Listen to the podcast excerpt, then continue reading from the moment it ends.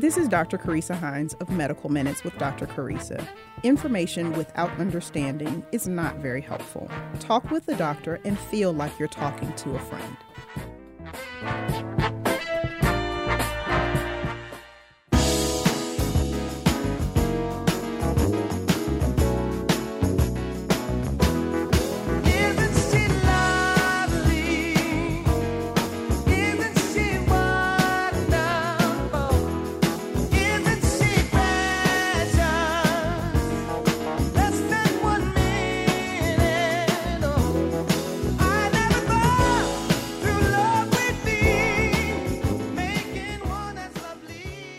Morning, good morning, good morning, good morning. This is Dr. Carissa Hines, and you are listening live to Medical Minutes with Dr. Carissa. I hope you all have had a fabulous, fabulous week, and I thank you once again for joining me for this hour of uh, of health related topics and such things. So. We're going to go ahead and get started like we always do with our show starters. So, shout outs Shout out to my number one fan. Hey, mom, I hope you are having a fantabulous Thursday this morning. Shout out to family in Norfolk, Virginia, Virginia Beach, Virginia, Chesapeake, Virginia, Washington, D.C., Hobbs, New Mexico, Houston, Texas, Seattle, Washington, Hampton, Virginia, Woodbridge, Virginia, Columbus, Georgia, Fort Campbell, Kentucky, Charlotte, North Carolina, Gadsden, Alabama, Centre, Alabama, Oxford, North Carolina, Myrtle Beach, South Carolina, Temecula, California, Opelika, Alabama, Cedar Bluff, Alabama, Lusby, Maryland, College Park, Georgia, Newport News, Virginia, and we have a new city we have added to our family here, Ladson, South Carolina. Hey, Ladson, I hope you all are wonderful this Thursday, and thank you so much for listening in. All righty, so getting started into our programming today, we have a guest who is a very, very special person to me and we will talk. We'll probably get into into all of that anyway. Alrighty, so I'm not going to give numbers about the about our, our COVID update um, at this point in time because I think our guest may be may be coming in a little bit earlier today. But just talking about the um, the new CDC masking guidelines that have come on um, this past week, um, the CDC has announced new guidelines for fully vaccinated individuals, um, and it states that people who are fully vaccinated. Um, are not required to wear masks or physical distance except where required by federal, state, local, or tribal rules and regulations, including uh, local businesses and workplace guidances. So, this, of course, has caused a tremendous amount of um, relief on, on some people's end and angst on other people's end, I guess I'll say. Um, for me personally, now, of course, you know, there are some places, for example, um, federal transportation that you know this the guideline is still that you have to be masked whether you're vaccinated or not. Okay, and of course there has been. Um, I won't say differing messages, but it depends upon where you are going because some businesses are still saying, you know, we don't care if you're vaccinated or not, you still have to wear a mask. And some businesses are like, you know, take it off and come on in. So, of course, you have to um, go by where where you're going. So you know you can check that out. You know most places will have that information on their website, or hopefully they will have signage or some sort on the door that tells you you know what their recommendations are, what their requirements are. Excuse me, for coming into their establishments. Now, the problem that I have, or the challenge that I have with this, um, on a personal and professional level, is that how can you identify people who have been fully vaccinated? I look exactly the same. I'm a fully vaccinated individual, but I look exactly the same as I did before I was vaccinated. So, how do you know? Also, you know, and, and I hate to say this, but it's true. Some people will lie. Some people are not truthful. Some people, you know, never intended to wear their mask to begin with, right?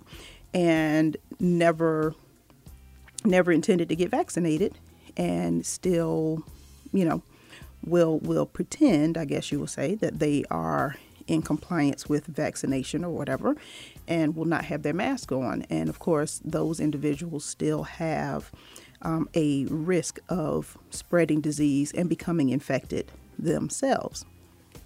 So, you know, I will say being vaccinated, although it does offer you a tremendous amount of protection, it is not a 100% bulletproof shield. Okay. So, you know, of course, there's in the news with the New York Yankees that several fully vaccinated players have contracted COVID. Now, here's the thing with that that's not saying that the vaccine doesn't work because what it is saying is that it offered them protection from having severe expressions of their disease, um, where they're to the point where you know they have to be hospitalized. The cases have been very, very mild, and in many cases of, of those players, asymptomatic. Right, so that's what you want. That if you get it, you know that it's not you're not going to die from it. That's the whole purpose of the vaccine. The whole point of the vaccine. Um, and so, you know, I continue to encourage you all to, um, you know, do your research about the vaccine and what vaccine you want to choose for yourself. And if you choose not to be vaccinated, um, of course, you still want to social distance, wash your hands, and wear your mask when you're out in public, if for no other reason than to protect yourself. Um, because, of course, COVID is very, very real. Um, you know, more than half a million people in this country have lost their lives as a result of that. So, for me, I am still wearing my mask when I go out in in public. Um, I am still trying to avoid crowded spaces. Um, when I go out to restaurants, I am trying to eat outdoors if at all possible. Um, you know, those are the choices that I am making. Um, luckily, my daughter, who is 13, got her first COVID vaccine last Friday. So we are well on our way to being a fully vaccinated household, and that's just going to open up a lot of opportunities for us to get back to what what a normal life looks like for us. So, we are going to take a brief break, and then when we come back, I'm going to introduce our guest. We're going to do things a little uh, topsy turvy today because she has a different time constraint. And so we'll be right back after this short break. This is Dr. Carissa Hines. You are listening to Medical Minutes with Dr. Carissa.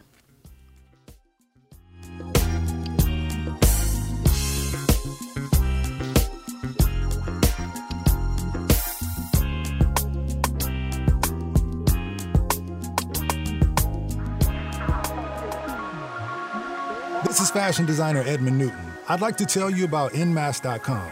Nmask.com is my only source for non surgical cloth masks. I've teamed up with Nmask.com to create and design a collection of limited edition masks. These masks are washable, reusable, breathable, and most importantly, fashionable. Shop online now at Nmask.com. That's E N M A S K S.com for quality masks made in America. At Just for Pets Wellness Center, our expert veterinary team provides personal, professional, and compassionate services to your beloved pets. You can rely on us for pet wellness exams, medical care and treatments, dentistry, and surgical care. We provide a clean, safe, and caring environment for dogs, cats, and pocket pets with exceptional care, always the standard. We're doggone good, and the cats meow. Visit our website for more information at www.just4petsfl.vet or give us a call at 239 270 5721.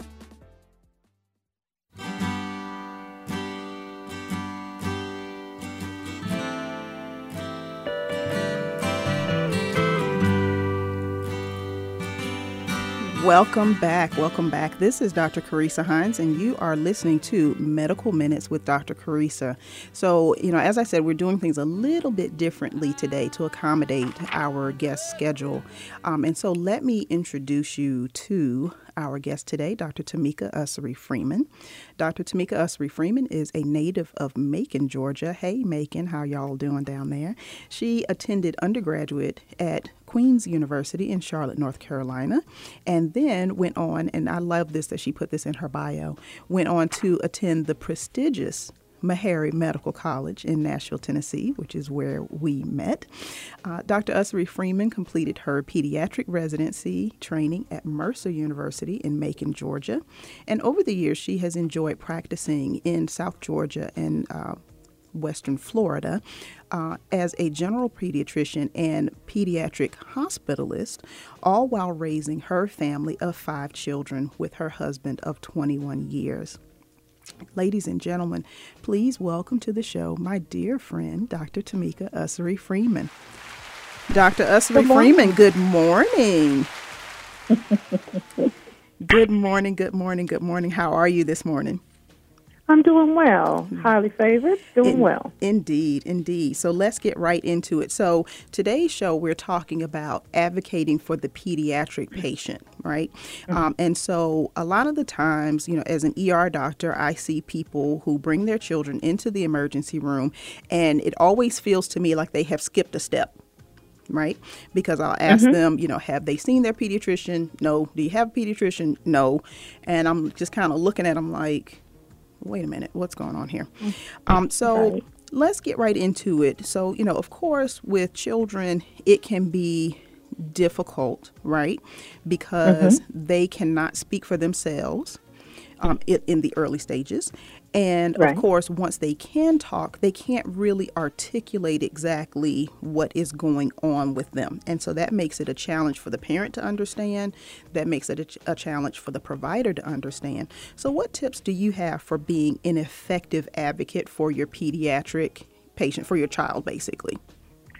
Well, thank you for that question, um, Dr. Hines. I feel that, or I implore parents to have a primary um, physician that they that they take their children to. Family medicine sees pediatric patients, um, and of course, pediatricians see um, patients from birth to 21. Most of us, and so establishing a relationship with a physician to see their child for the routine visits, well checks, as well as for those things, those minor illnesses, or that the perception of minor illnesses can catch chronic things that if you're hopping around to urgent cares, ERs, minute clinics, someone may miss. Mm-hmm. Um, and so it's very important to establish that relationship so that that person is like your quarterback. They stand back, they evaluate the bigger picture and decide do we need to pull the trigger and throw the touchdown today, or do we just know we're good? We just kind of keep running these plays. Um, and so I feel like if you have that relationship with an established physician, that um, that care is provided is, is a little bit better. And I, I totally, totally agree because, you know, as I said, as an ER doc, a lot of the times, you know, I don't know your kid. You mm-hmm. know, this, mm-hmm. this is my, my first and probably only time that I will see them. Um, right. and whereas your pediatrician or your family provider, um, you know, knows them over a period of time and knows right. how they behave and knows how they present. Um, and so I always encourage, you know, I, I, of course I cannot once you're in the ER, I cannot tell you you should have gone to your to your primary care physician and you know why are you here, um, but the thing is, you know, your your pediatrician and your family practice physicians they exist for a reason. They mm-hmm. are the experts on your child. So now, how about when they do present to the emergency room? What kinds of things should they um, definitely share with their with their doctor or how would you recommend a parent know when to pull the trigger and just bypass their pediatrician and go to the emergency room Good question. So, what I um, tell my patients um, in in practice and, and just in general is um, a couple of different rules. And first, let's back up just a little bit. Sure. Uh, keeping a binder, folder, um, some place that's succinct where you can keep your child's medical records um, is very important. So, for mm. example, if they're on medications, that little slip that they give you from the pharmacy, slide it in there um, especially if they're chronic medications, asthma medicines, um, EpiPens, allergy medications, things that they take daily. Um, if they take something and they've been taking it for the past couple of weeks and then you're going to present to the ER, take that with you. Um, it's helpful if you bring your medications with you if you're going to the emergency room, and not even just ER visits, but just to your doctor's office. Take all of the things that your child is on, even if it's over the counter or herbal medications that you've chosen, vitamins that you've chosen to, to give them. Mm-hmm. So if you mm-hmm. keep a binder on your child, um, it's going to keep you, because I've have five children. It's hard to remember which one had what thing when. and so if you have several children, um, if you, each one has a binder, you slide their little thing in there. It doesn't even have to be pretty. Um, then the the physician can go through those things and go, oh, this is what you're referring to when you had X, Y, and Z. Um, and it's just easier to kind of keep a succinct record, especially if you're having to go to different ERs. Exactly. Um, Yeah. Uh, my rule for taking a child to the emergency room is trust your instinct. Um, so if it feels wrong and you think it's wrong, it's okay to take them. We'd much rather you take them and, and, and the ER doctor says, no, you're good, than not. Right. However, one of the rules that I like is if it's not broken, if it's not actively bleeding, um, and if you're not, and if you're able to eat and drink, then you probably can wait till the next day. Right. Um, so if you're not actively bleeding, not if it's bled. So if it was, if you had a nosebleed and it stopped, then that's not active bleeding. Right. Um, if you have fever and and you gave Tylenol, and yes, people, please give Tylenol prior to going to the emergency room because we believe you when you tell us that they have fever. Right. Um, so if they have fever and they vomited one time, but they're no longer vomiting, that means it's not active. That means you probably can stay home, call your pediatrician if you're unsure, and present and go to a, an appointment. But if you're vomiting to the point, vomiting and having diarrhea to where you can't keep anything down, your child hasn't urinated in over eight hours or at least three times in a 24 hour period, um, or they're actively bleeding or it's broken, then you probably should go to the ER. Definitely, definitely. Yeah, and, and I'm going to chime in on that. Give your child Tylenol um, with a fever. you know, because I've had people come into the emergency room with their children, and you know they've had this fever for God knows how long, and then the next thing you know, the child is having a febrile seizure, which makes everybody incredibly nervous. Um, whereas you know that may have been prevented with just a little bit of Tylenol. And I will say, I am constantly shocked by the number of people who do not have um, Tylenol and or Motrin. Of course, Motrin, you know, at a certain age group, you cannot have that. Um, Right. But they don't have anything in the home, or they don't have a thermometer in the home, but just say, you know, he felt hot. Well, you know, and I'm I'll, I always look at that like we're warm-blooded creatures, so we should feel warm, kind of, Right. you know. But people do that, you know, they do that old school thing. I'm going to slap the palm of my head hand on your forehead and and you know, Right. and just see, oh, you feel hot. Let's go to the emergency room. Right. You know, I'm like, there's I just a say, whole lot of um, steps that get skipped there. You know. Right, right. You pass Walgreens, you pass the dollar store, you pass all these places that have Tylenol. Correct. Right. Um, but I, I will say the things that are that I feel are essential. Um, in addition to keeping a um, binder or a way of keeping your child's medical records, is also to have those things that you're mentioning at home, um, like Tylenol, Motrin, a thermometer, um, and in the age of COVID, pulse ox um, so that you could at least kind of grab a snapshot and just say, hey, you know, call, when you make that call to your physician's um, on-call person at three in the morning, you can say, hey, I took the temperature and it's this, the pulse ox was this. I gave this Tylenol and this is helpful. Now you mentioned about age parameters on Tylenol and Motrin, and I'm glad you did. Um, Tylenol never, ever, ever give a baby less than two months of age any medication unless unless prescribed by a physician. So if you have a baby that's four weeks old, they feel warm, that is a need to go to your to the emergency room Definitely. um, in the middle of the night if they're less than two months old, um, or to your doctor's office if they're open during the day. Period. Point blank. Less than two months of age. Over two months of age, um, then you can you have a little bit of wiggle room. You can give Tylenol and Motrin if they seem to be eating, drinking, and doing all those typical things, but they're just a little warm, and then going to see your pediatrician the next day. Um, uh, they cannot have Motrin until they're at least six months of age. So no Motrin or ibuprofen before six months of age, and those are just some parameters. Mm-hmm. Yeah. Well, yeah, because you know I, I see a lot of the times folks don't read the labels. On these over the counter products, which, you know, kind of presents an argument against allowing these things to be over the counter. Um, because even though you have those, those um, safety stops, you know, being the information on the package, a lot of people don't read that. And then they're giving um, their kids inappropriate, um, you know, amounts of things.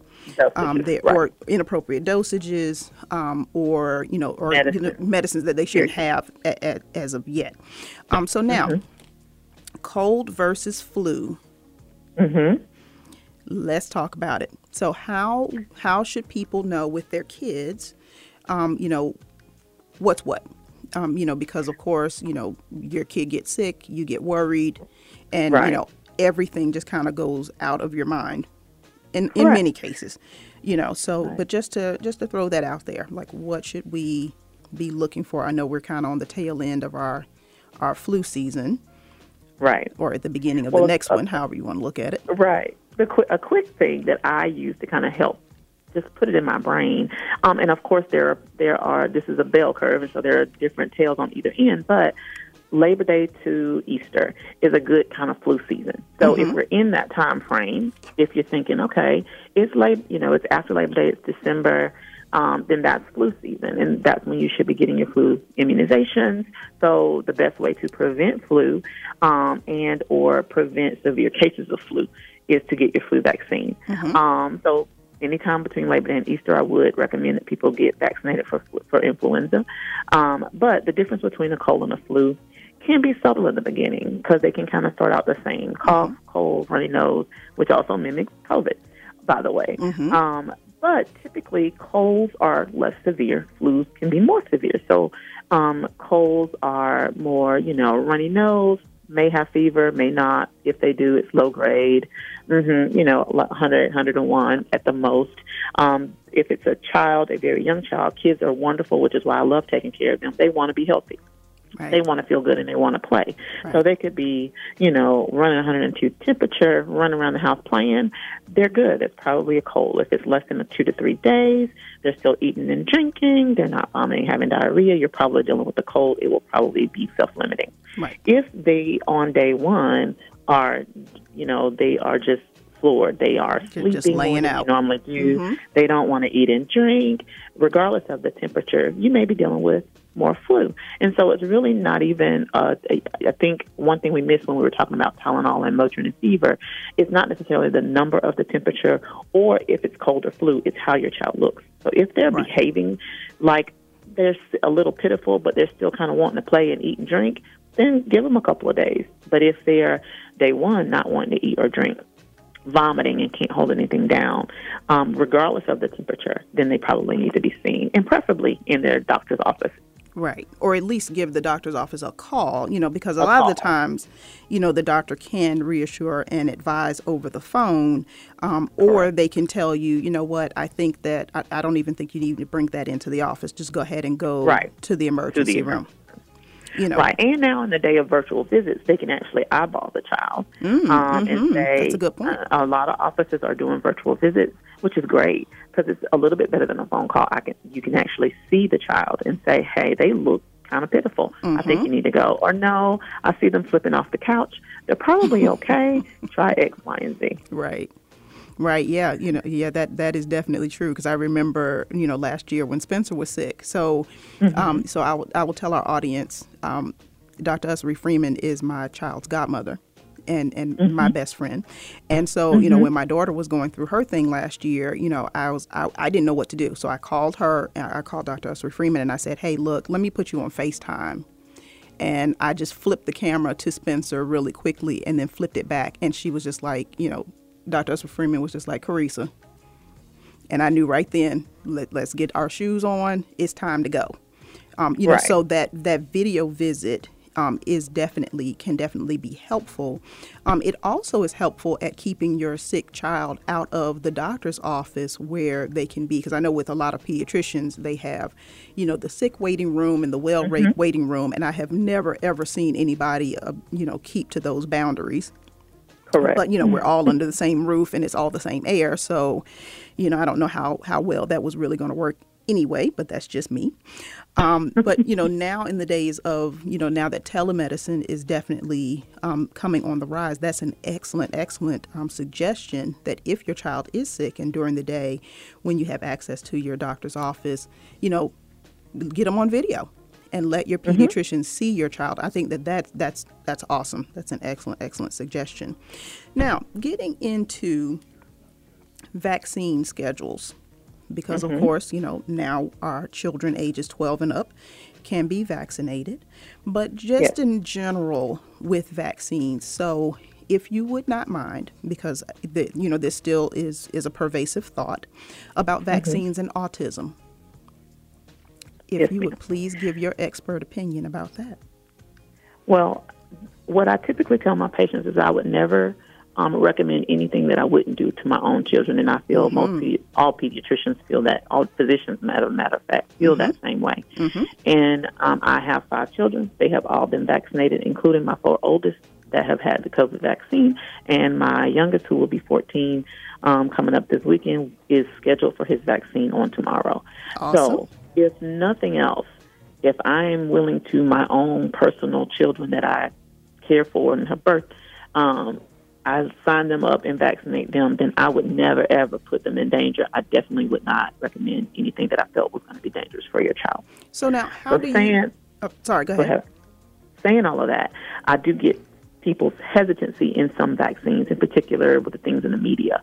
So I recommend that people talk to their own personal physician so that they can have a conversation. Mm-hmm. Google cannot replace my opinion. Google cannot replace your physician's opinion in schooling and education. Google, um, the couple of blogs, one mom who has an autistic child cannot replace years of scientific um, science science that has supported Exactly. and and you know kind of debunk um, all of the things that have been associated. Autism is not caused by vaccines. I have no qualms in saying that out loud.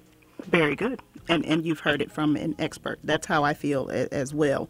Um, you know, but I get that you know when you are dealing with a special needs child, especially one who was born quote unquote normal, and now all of a sudden this thing has happened to your child.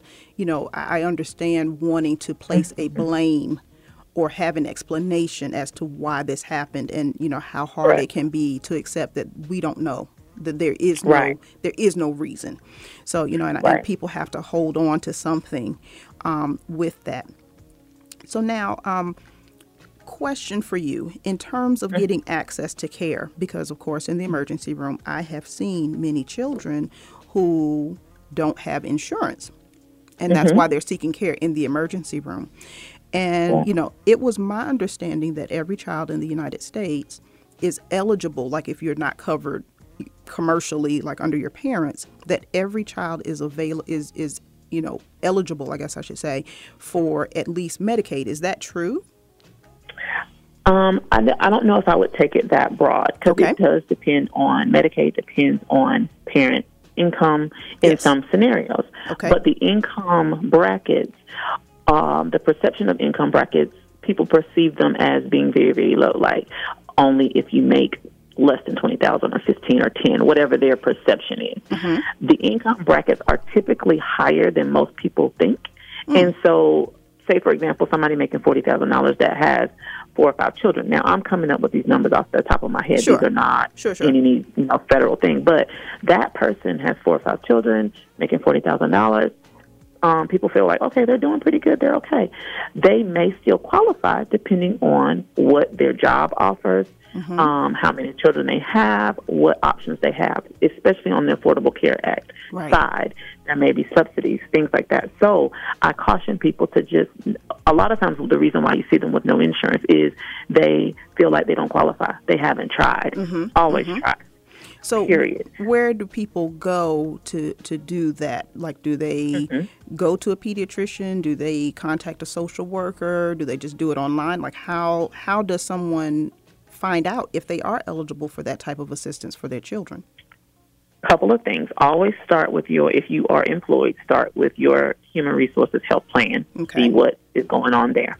Okay. After, if you're unemployed or you've already contacted and you're like, I can't afford it, or it's just not an option, especially if it's not an option, that may make you more eligible for um, Medicaid and things like that, Affordable Care Act, because it's not an option at your job.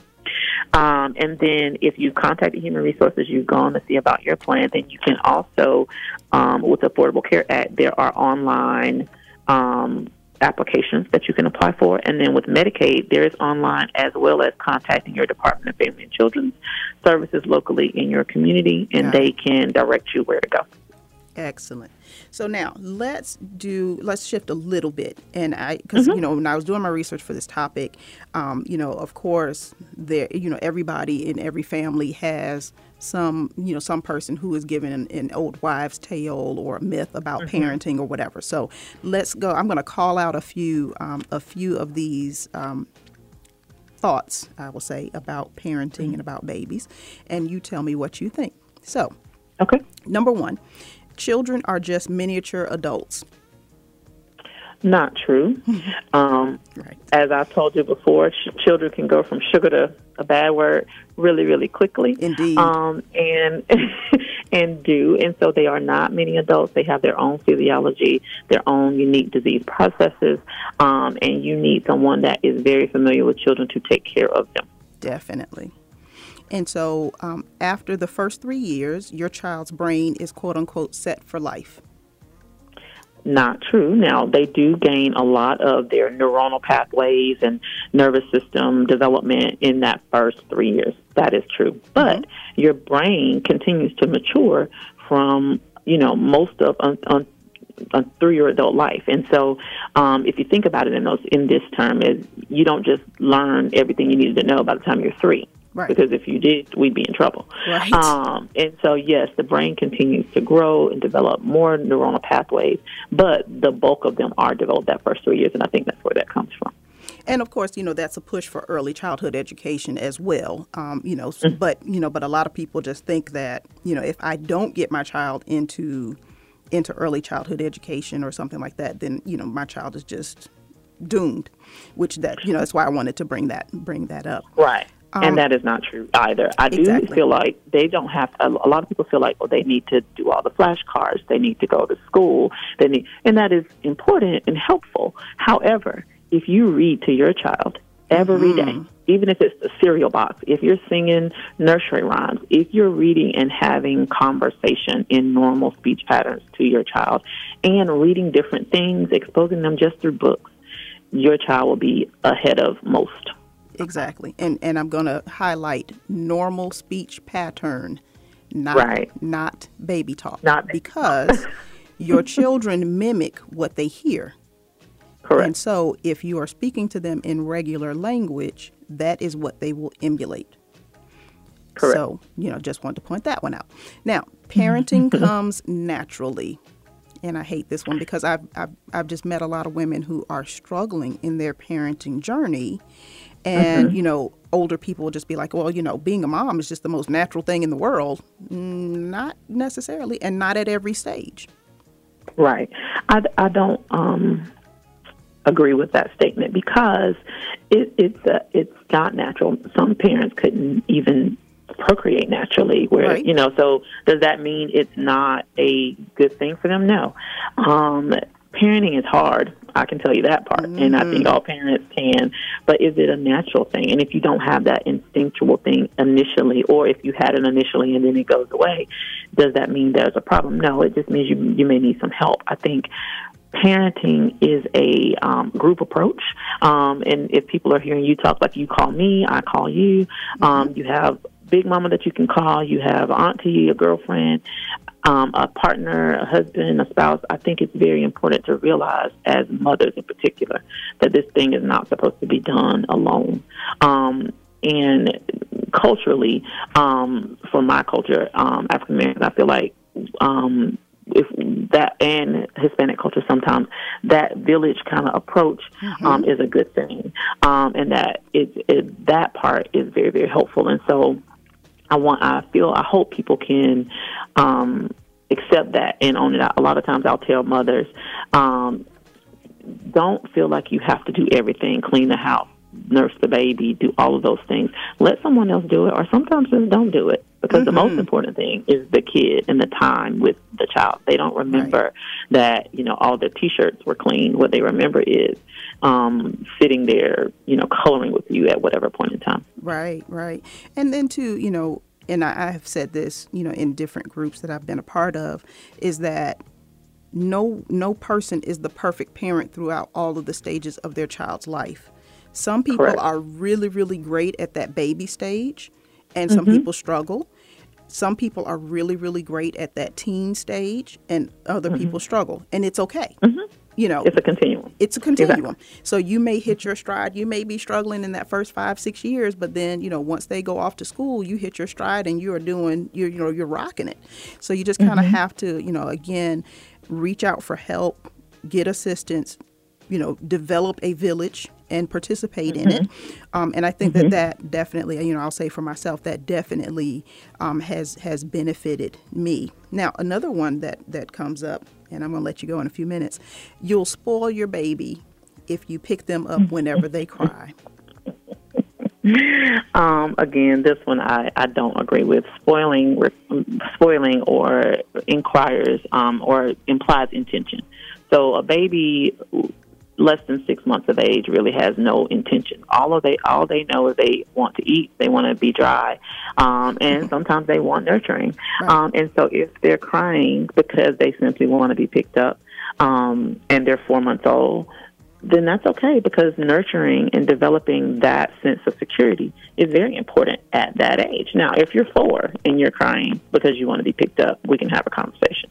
But if you're a baby then um, you, in my opinion, you can't spoil a child that way. Now, you may create habits as they get older.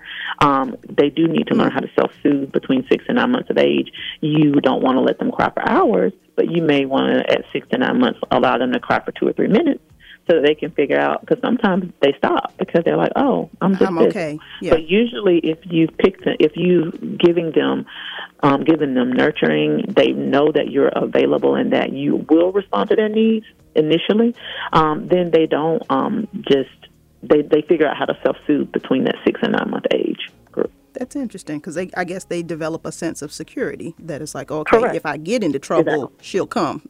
Yeah, she'll come. Okay, she'll come. Mm-hmm. Now, this last one, giving a baby solids earlier will help them sleep better. Now, before you answer that, I'm going to say I have seen some horrendous, horrendous things that people give their baby children. And I just always ask them, you know, I know that you love your child, but do you realize that you're putting your child in danger? So, for example, I love peanut butter, but I don't think that an infant needs peanut butter. And I have had a parent come in um, you know, with peanut butter. And I've told them, you know, peanut butter is very, very difficult to suck out of lungs. Mm-hmm. Um, just so you know. So, you know, mm-hmm. let's talk about, you know, that because of course people, you know, and people still say, you know, they're not sleeping through the night. So I had to put a little bit of, um, cereal. There you go. Mm-hmm. I had to put a little bit of cereal in their milk. And I'm like, you know, they're, they're three months old. Like, what are you doing? But, you know, right. as the expert, speak to that, please, ma'am. I will speak to it. I have fought this battle for about 20 years. I don't know if I'll ever be successful um, in debunking this myth. However, on this broader, broader spectrum or audience, I will try. Um, if your baby is waking up during the night um, and they need to eat, it's probably because they need to eat. Um, right. And uh, giving them eight ounces or 10 ounces versus the four or five they normally want to take, or putting cereal in there. Often um, it may weigh them down and make them sleep a little bit more, but you're doing, you may be doing that at the peril of causing some type of GI issue. Mm-hmm. Now, most babies won't have that, but if your baby is the one baby that develops milk protein allergy and gets, um, you know, bloody stools and or worse, a GI perforation from putting cereal in their milk too early, then it was one too many. Mm. Um, and so you don't know which baby that will happen to, to which is why we say don't do it because do it. if it's only one out of a thousand, who wants to say I'll be the one? Exactly. No one. Um, and so we say, look, it's just not worth the risk because if it's your kid and it happens to you, it's not going to really be fun, and it could you be deadly. That one, right? Mm-hmm. Definitely, mm-hmm. definitely. Yeah. Well, this has been fun. Thank you so much for joining us today. And of course, you are welcome back anytime, anytime, anytime. Ladies and gentlemen, Dr. Tamika. Oh, well, I'm sorry. Before we go, tell us where we can find you. Um, you mean like on social media and stuff? Well, where's where's your office? If there's, I know that you're not not international yet, but you know, where are you practicing? Um, um, I did, I am working in the Florida area, um, but I kind of move around, so no solid location as of yet. Got it. Got it. Thank you so much, ladies and gentlemen. Dr. Tamika Ussery Freeman. Thank you so much, love. Thank you. You have a good day. Thanks, you too. This is Dr. Carissa Hines with Medical Minutes with Dr. Carissa. We will be right back after a break.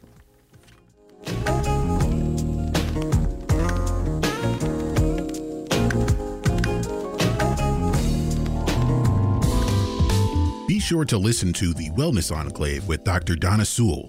a podcast that explores emotional health and its impact on everyday life. In the Enclave, we will address emotional health and how it is connected to other parts of your life, such as physical health, relationships, spirituality, and even decision making. The Wellness Enclave with Dr. Sewell can be found on Apple Podcast and Spotify.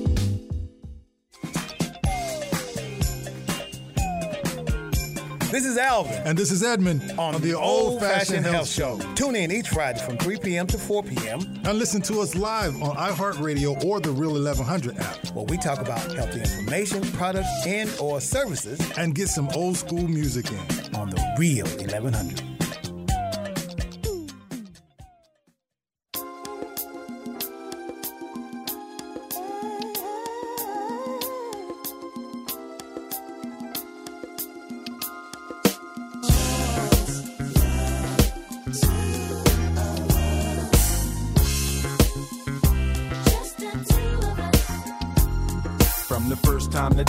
Placed you in my arms. I knew I'd meet death before I let you meet harm. Although questions arose in my mind, would I be man enough against wrong? Choose right and be standing up. From the hospital that first night, took an hour just to get the car seat in right. People driving all fast got me kinda upset. Got you home safe, placed you in your bassinet. That night, I don't think one wink I slept as I slipped out my bed to your crib. I crept, touched your head gently. Welcome back. This is Dr. Carissa Hines. You are listening to Medical Minutes with Dr. Carissa. I love that song by Will Smith, Just the Two of Us. Of course, it's a, a take on the, I believe it was George Benson that did it first. Um, Just the Two of Us. Bill Withers. Thank you very much. See, Greg is very, very helpful um, with giving me some information. But that was that was a song, and he did that um, in dedication to his son, um, and just talking about how it is to be an early parent and all of the struggles um, and and fears that you go through. And so, you know, of course, being a pediatric, or excuse me, being a parent of a pediatric patient can be challenging. It can be um, scary um, in times because, of course, you know, you don't want your child to be sick, but the realization is that kids get sick. They do it all the time, and by and large, they survive. Um, you know, of course, illness um, in early children, uh, early age children, excuse me, um, is a way to build up the immune system. So, of course, when you first have your child in school, when you first enroll them in school or first enroll them in daycare, you will have your child coming home with all kinds of cough, colds, and sniffles because they are now expanding their immune bubble, if you will, um, and new people and their germs are coming into contact with your child, and that's fine. That's what it's supposed to be. And so you will see, and you know, I didn't ask Dr. Ussery Freeman about that, but I'm sure she would agree that, you know, in the beginning of the school year, she has an uptick of visits. Um, and we definitely see that in the emergency room, um, you know, where you know the kid catches a cold and the parents get worried. Um, but that is just kind of a part of the normal growing up, right? But outside of that, it is still a challenge because, you know, as I said earlier, younger children either cannot talk when they're babies and they can't articulate well what they're feeling exactly. So when we are interviewing children, it is a little bit different, and we rely on the parents um, a tremendous amount to fill in those blanks for us. And sometimes children will minimize their symptoms um, out of fear of going to the hospital, out of fear of getting a shot, um, out of fear of getting in trouble or fear of getting someone else in trouble. You know, for example, if they're injured, um, you know, nobody wants to tell that, you know, Big Brother pushed you down and now your leg's broken because, you know, that's going to be problematic for Big Brother. Um, and, you know, so that leaves a lot of parents um, with levels of nervousness and anxiety um, and just kind of a feeling of not knowing what to do. And so I hope that, you know, today's show has been helpful at at least giving you, at arming you um, with a plan at least of how to navigate, um, you know, in the pediatrician's office, in, in the emergency room, wherever you have to access health care for your child. So, you know, there are 74 million children in the United States under the age of 18. Um, and so, of course, the number of recommended pediatric visits varies. Of course, it varies by age. So, those of us who are parents know that, you know, we were going to the doctor for the well child visits very, very often in that first year of life um, for that well child visit, for immunizations, and then, of course, for any um, illnesses that happened outside of those visits as well. So you may have been, you know, at your pediatrician's office six, seven times in that first year of life. And of course, as the child develops into late childhood, early adolescence, um, you know, of course, those visits will become less frequent. And now, you know, for example, I, I have a teenager, and so, you know, her she sees her doctor once a year at this point. Um, and may, maybe twice. So we'll do, you know, her annual checkup, and then maybe she goes back for her for her flu shot. So just to tell you all, um, just a few common pediatric diseases. Oh, but before I do that, let me just tell you all one thing that I, I hope that people will, will stop doing. So, I have seen, um, and I have corrected every single time, when I have parents that come in and their children are perhaps misbehaving, let's say, right? And they will tell their child, um, you know, you better behave or the doctor's going to give you a shot that grates my nerves to no end because you are creating a fear that will only make the, the visit difficult, right? So, you know, learn how to control your children in other ways. Don't involve me and, and my shots with all of that. Um, you know, because, you know, some children become so fearful that, again, you know, that leads them to not tell you when they are sick because they have that fear of getting a shot. So you see how you are creating an environment here that can really, really put your child in peril if they really are tremendously sick and not saying so until they are, you know, passed out or whatever. Right. Um, and then also, too, when children are afraid, they will fight back. And let me just go ahead and say, I'm not fighting with your kid in the emergency room. That that is not what we're gonna do. I don't want to get kicked. I don't want to get punched. I don't want any of that. So you know, once I see that your child is reacting that way, guess what? You're gonna get to do some work, um, mom and daddy. You're gonna hold this baby down, because like I said, that that's not what what I or my staff are are going to do. That said, let me step off my soapbox and finish up with this segment. So, the most common pediatric diseases first at the list cold or upper respiratory infection, with 52.2 million cases a year. Uh, the second is RSV or respiratory syncytial virus, which you will see 21, excuse me, 2.1 million outpatient visits, and that results in 57,000 hospitalizations every year. You can see um, third on the list, roseola, uh, fourth on the list, gastroenteritis, and so that is that nausea and vomiting, um, oftentimes in result to a bad food exposure, um, but also can be the result of a food allergy that was previously undetected. And as Dr. Ussery Freeman said, um, you know, one time vomiting is not anything to become alarmed about, but vomiting and or diarrhea that um, leads your child to not, you know, th- that gets your child to the point where they are not taking in any liquids in particular, um, where they won't eat, they won't drink, they're not peeing, they're not pooping. That is your trigger to come on in and, and be seen. Fifth on the list of most common pediatric diseases is hand, foot, and mouth disease.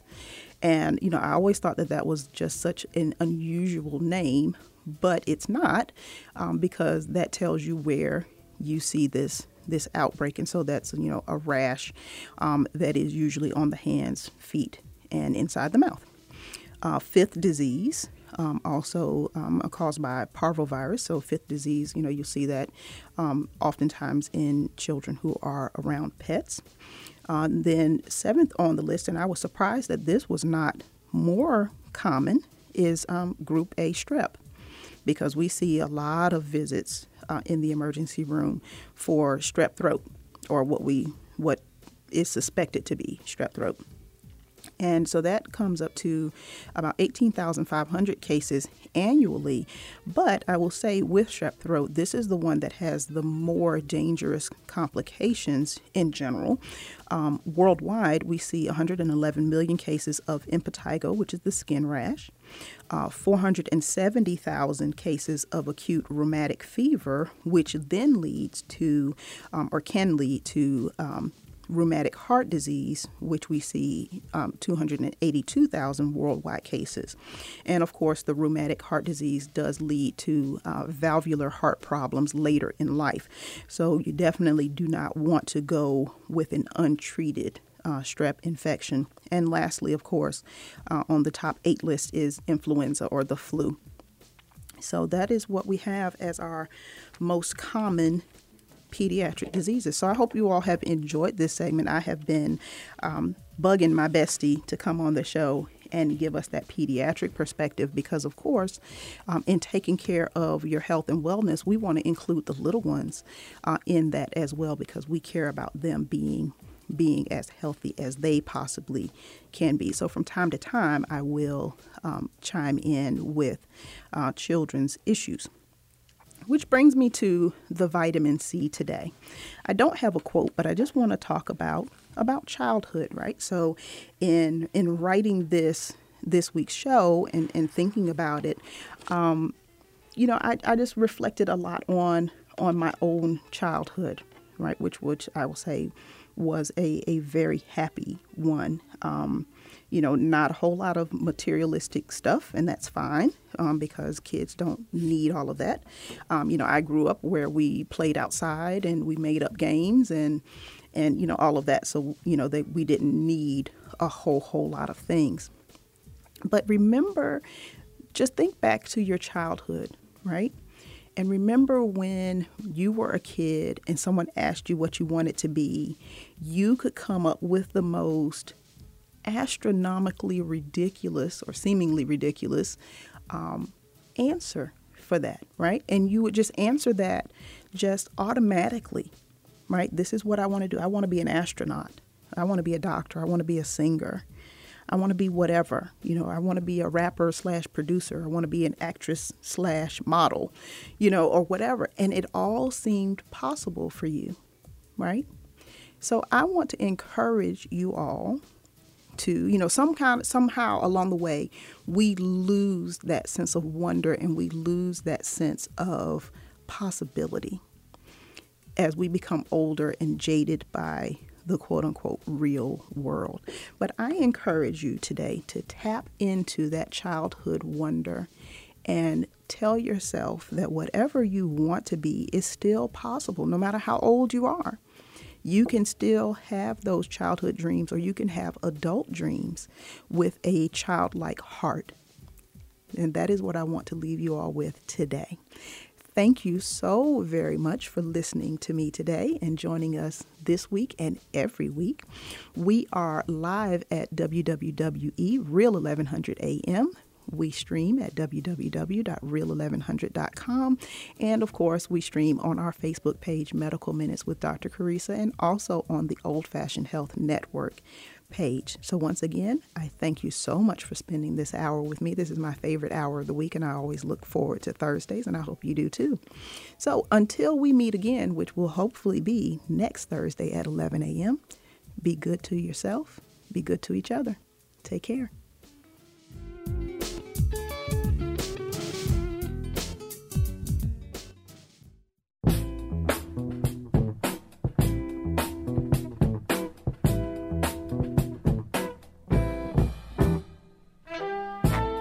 This is Dr. Carissa. Thanks for joining me this week on Medical Minutes with Dr. Carissa. Join me next week for more comfortable yet in depth conversation. Have a great week.